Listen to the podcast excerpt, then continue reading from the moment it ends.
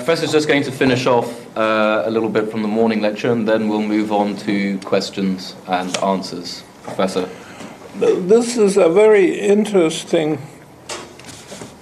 thing pertinent to the uh, marketability in the large and marketability in the small. Uh, because this explains the feature of history that in the ancient world, there were always uh, two commodities which were used as money, very different in some cases, such as cattle in ancient Greece and, uh, say, wheat or salt, or could have been something else.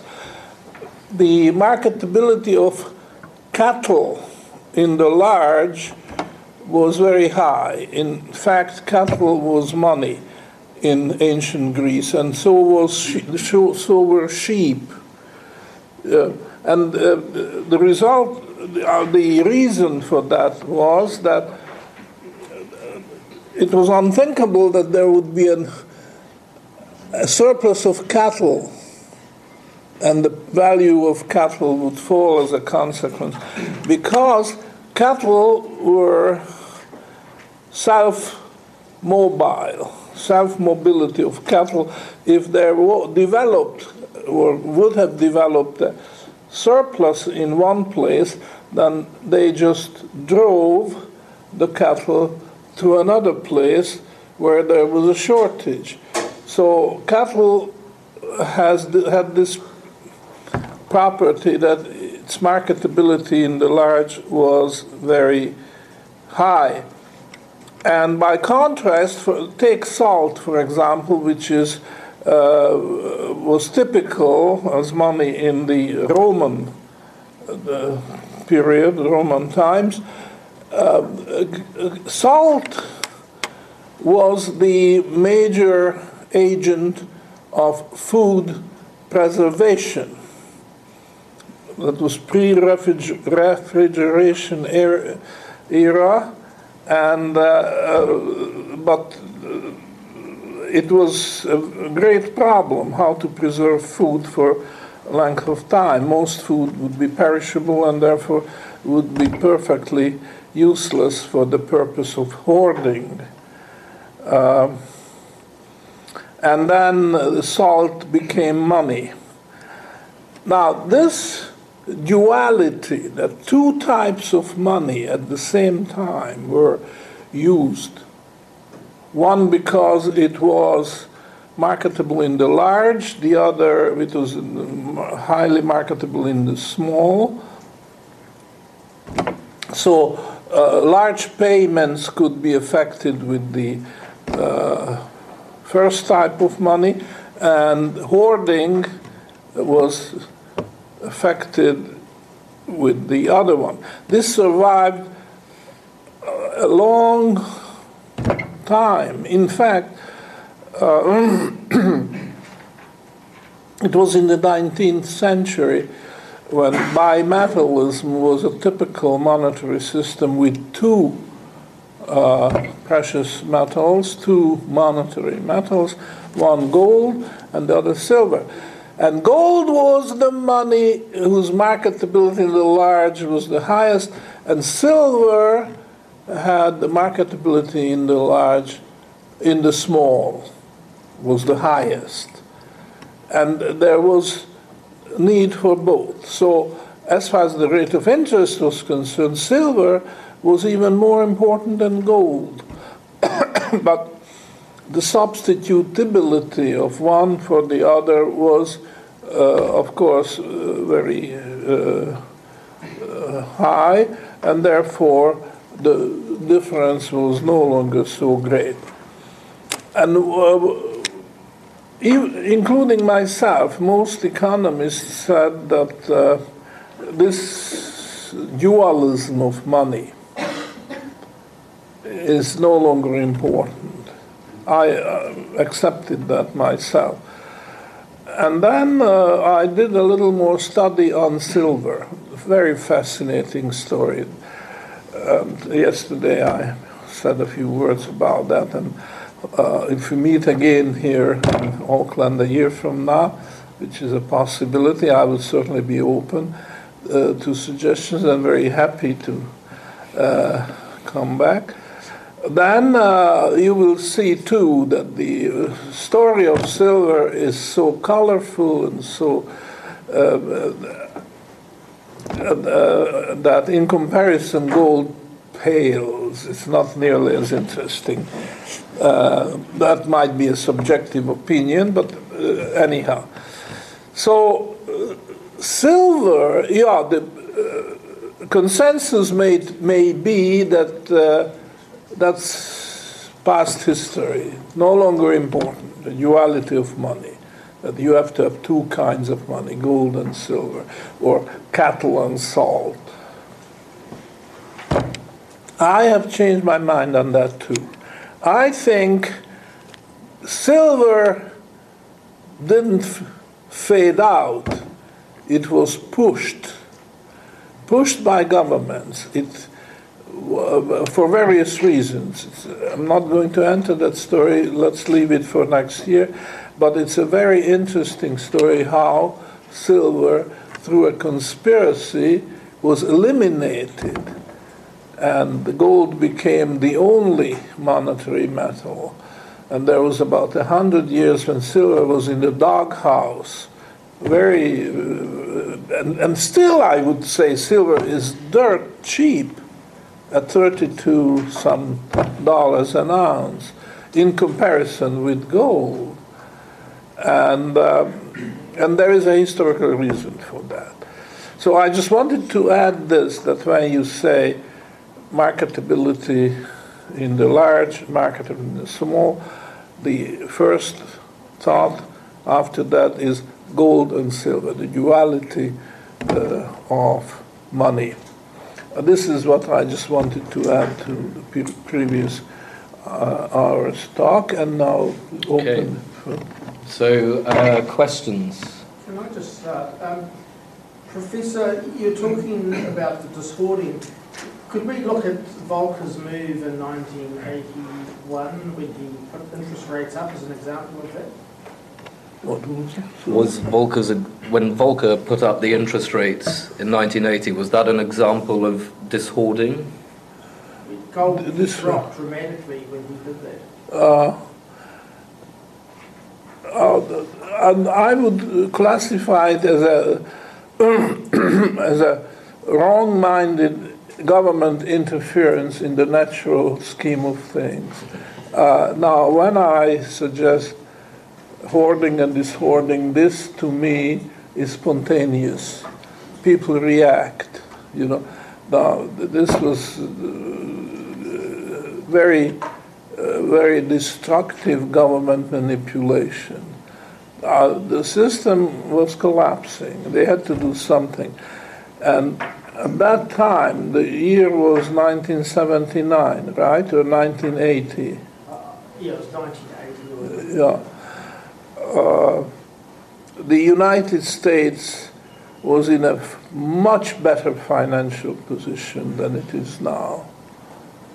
And uh, they could manipulate interest rates a great deal. And this was an experiment uh, following Milton Friedman's theories to uh, allow interest rates to seek their level, however high it may be. Uh, it did a lot of damage at the time and so on. Uh, but I would not put it down in the column of spontaneous uh, market forces. It was the government intervention. Ben? I probably follow up a bit on that. You said shortly the government distortion of interest when the interest is too high, then certain things happen, and when the interest is too low, certain things happen. Could you expand on that a little bit?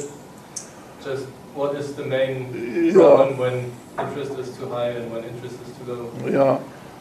If interest, if the rate of interest, the market rate, deviates from the equilibrium rate, which I don't want to define, but uh, uh, the idea is that in a neutral environment, uh, interest seeks its own level and finds it, and there could be some reason uh, causing interest to deviate from the equilibrium rate on the high side. What does that mean in terms of hoarding? Okay. It means that, and to fix our ideas, let's talk about gold hoarding. But the story is much the same if you think of silver hoarding. Then there will be an incentive for individuals to sell gold and buy bonds. Why? Well, because the bond price and the rate of interest move in opposite direction. It's a rigid mathematical rule, no exception. Sometimes I use the simile of the seesaw children uh, uh, play. It's very simple. There is uh, just a, a, what do you call it? Uh, Seesaw. A plank. what? A plank. Yeah. Plank. A plank. And uh, the children sit on and there's a fulcrum in the middle, so. Now, you can imagine that one is the rate of interest, and the other is the bond price. So when the rate of interest goes up, the bond price has to go down, and vice versa. I think uh, yesterday I mentioned this, and I said that this is absolutely non-controversial because everybody accepts that. The investment advisors and uh, economists, mainstream, anybody. This is uncontroversial. So if you assume that the rate of interest deviates from the equilibrium rate on the high side, that means bonds are cheap, relatively speaking, and therefore uh, an attractive buy. So gold is considered as a as a barren asset, which uh, brings no income, and therefore there will be an incentive to sell gold and buy more or less simultaneously the bond. So the money flows from the gold market to the bond market. And this will compensate and brings interest rates down and the uh, bond price up. And this continues until the equilibrium is restored. You see? And then everybody is happy. This is an equilibrium situation. Whereas if the deviation has the opposite signature, that is to say, interest rates are lower than the equilibrium rate, and let me immediately add that this is the typical thing because the government and the banks are artificially creating this disequilibrium. They, uh, for their various reasons of their own, they prefer lower interest rates. But if this happens, that means that the bond price is relatively high. Then those people who are saving will find the low interest rate inadequate. They, they are not happy about it. They are not uh, what they think compensating, they are not being compensated for their sacrifice. Saving is a sacrifice. On the other hand, the bond price is high. So it's an incentive to sell because you think the bonds, uh, the bonds are overpriced. So they sell the bond. Now, here's the thing. Would the guy who's just sold a bond because he was unhappy with the low interest rate, would he uh, start hoarding banknotes? Well, he would be a fool to do that because uh, he was dissatisfied with the low interest, but the interest he earns on a banknote is even lower because it's zero or negative if, if you factor in the depreciation of paper money. So there is no real alternative to the bond but gold. This is, just think it over. This is the beauty of it. There's nothing else but this is the best answer. It is something that has teeth.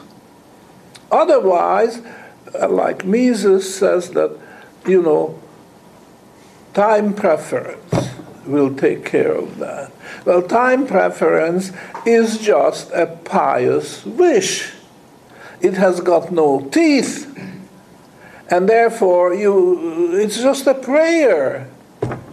You wish interest rates were higher. But that doesn't do anything to bring it about. Only the arbitrage between bond or the bond market and the gold market will bring about the uh, equilibrating uh, process. And I say, gold is the teeth, bites. It will make the government and the banks say, ouch. Well, under the gold standard, there's no question. When you sell your bond and keep the proceeds in gold, that gold is withdrawn from bank reserves. So the bank reserves shrink, therefore, the banks have no choice but call in their credit. And when they do, then interest rates start recovering. You see? But it even it works even under irredeemable paper money, although uh, admittedly doesn't work very efficiently, but work it does. Because when the government, like now, the government of the United States, government of Britain, and various other governments, perhaps not the European uh, community, but uh, certainly in the English speaking world, that's the norm now that interest rates have been pushed to the bitter limit, which is zero. Okay, then this is an invitation for people to buy gold. Because really, zero interest means negative interest if you take currency depreciation into account. So, as a result, there will be more gold hoarding.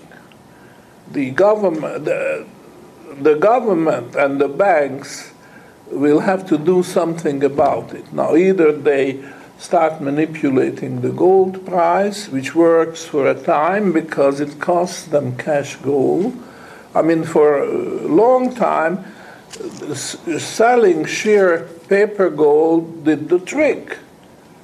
And they thought that, oh, we are in charge. We can sell any amount of, of uh, paper gold, such as gold futures or gold options or various other fancy and exotic form of paper gold because all the margin money on, or whatever else uh, is needed when you trade, uh, do this trade, we can print. It's just a matter of printing. And then, you know, for example, let's assume for the sake of argument that it's Goldman Sachs which does that. That you have to have an agent. The government has to have an agent. So who is selling paper gold in the market. Okay. Now, This agent, Goldman Sachs, will have to put up uh, margin. It has a, another name to honest money or something like that. Earnest. Hmm? Earnest. money. Earnest, earnest money. Uh, But the common term is, um, is margin. At the clearing house, I mean, even Goldman Sachs cannot say, so takes a short position, cannot do that. Uh, Has to put up, but that earnest money can be printed. So the government is colluding, uh, conniving uh, with the uh, uh, with Goldman Sachs, and they just print enough. Fed will give them enough uh, money to, put up as earnest money, margin. You see, so far so good. But the thing is that this works to an extent. But when people get wise to it, what is going on, this market is rigged then people will insist on cash gold. They say, we, we are not interested in paper gold. What is that? That's nothing. We want cash gold. Show me. Show me that you can make good on this promise to. Well, paper gold means a promise to pay gold in the indefinite future uh, in exchange for this uh, instrument. But people will get wise. After all, the gold traders don't usually belong to the stupidest strata of the population. Very smart people. I, I want to uh, credit them with this. Uh, so, you know, it costs the government, it costs the banks to manipulate the price of gold. They can do it, no question, and they are doing it also, no question. But I don't think it's an unlimited power. It has very definite limitations, and uh, when it comes to zero interest rate, uh, I, I would say time is ripe for people to uh, start protesting. And how do they protest? They increase gold holding. And that's what has teeth. Whether it's a gold standard or no gold standard.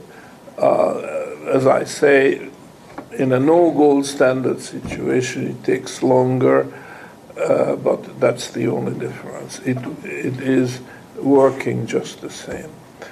So uh, this is what I can add to it. It's uh, to simplify it. There are two markets. It's over in a way oversimplification, but it does help understanding. Two markets: the bond market and the gold market, and there is a constant flow of funds in one way or another, net flow, when when. Uh, the money, well, then, then the flow goes from gold to uh, bonds. The bond price rises, interest rate falls, and uh, when it, that flow in the opposite direction, then it's the opposite thing. And, uh, and uh, this is a very useful mental picture of that. Uh, any more? Uh, any more? Rudy? No. Okay. Sorry. I can add one thing to this um, paper gold selling uh, thing. A very interesting thing happened in the gold futures market uh, this morning. This morning, This morning. tell us about it. Sandeep and I were talking about it as we walked down to the, to the conference.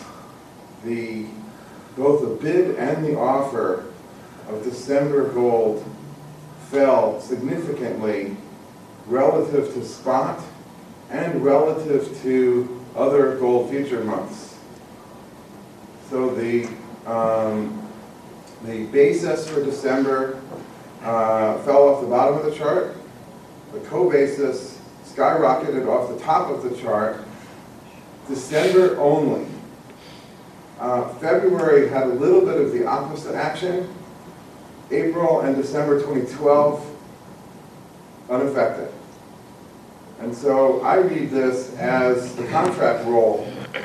Um, If you look at who is, who has, a who has a position in the December's contract, if the banks had a naked short position, they would be obliged to buy that December contract back, which would lift the offer, which was not happening.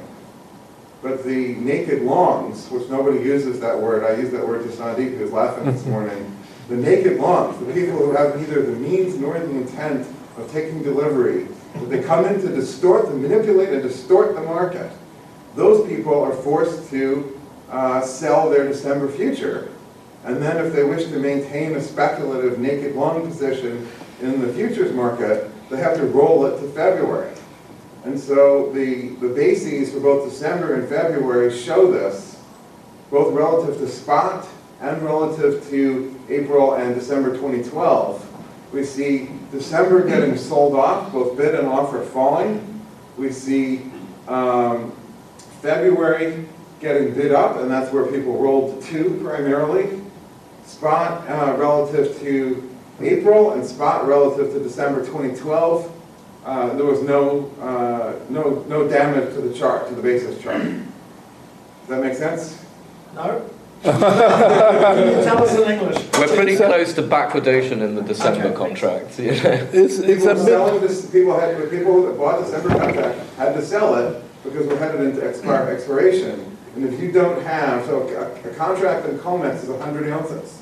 If you don't have hundred and seventy thousand dollars of cash in your account, you cannot tell your broker, I will stand for delivery. If you cannot tell your broker, I will stand for delivery, you must tell your broker, sell December at the bid. You can't play games and say, well, I wanna, I wanna get this price. You must sell at the bid right now. I don't know what last notice day is for December. I suspect we're getting very close to it, This is maybe even today. Hmm. So people are selling December, which pushes December down relative to spot and relative to February, because people are rolling out of December into February, which is being pushed up. And so there was actually, uh, at one point, a five dollar and eighty cent profit to be made if you were to do a buy December and take delivery and simultaneously sell February. You could have made five dollars and eighty cents before commissions and fees and everything else, which in a retail account, um, would end up being about eight dollars and fifty cents, I asked my broker. Uh, so it costs you, in a retail account, when you have too many commissions and fees, that's not a profitable trade, but if you're a big bullion bank, there's a lot of money to be made, uh, buying December and selling February if you can take delivery in the meantime. Uh, Keith, the question is, this happened this December, but the rollover happens every contract, so yeah. why is this one different? Yeah, it hap- this must happen uh, Yeah, exactly. This this tends to happen when contracts expire. The one today was particularly explosive. You know, if you're looking at So the extent of, of. It was the fact that it all happened today, I I don't, I don't, I don't have a theory on that, I don't know. Okay. But, but, you know, if you're looking at the, the, the basis was sort of tending to be falling, and the, and the co-basis tending to be rising, and then they went, and they went vertical today. Yeah, because what you call the naked longs, That was uh, tongue in cheek. yeah, I, I would call them more the uh, long-term investors in gold without knowing that they don't have gold. They only have, uh, they're, but they're, they're- what they are doing by rolling is that they're maintaining their exposure to the price action of gold. Yeah, But they're doing it with leverage. Yeah, well, well, they're, Sure. that's fine, they do it with all the commodities, all the commodities in the world uh, operate that way, so there's not, nothing wrong with that. No, I, Yeah, I don't think there's anything wrong with either side of it. I just point out that everybody blames the naked shorts, which I don't think exist in very large quantity, but the naked longs exist in much larger quantity. of course, the institutional money would be naked long. If, if anything in the gold market, that's where they'll be. Right. I just want to add two cents worth, that naked short in silver or gold means no silver or gold.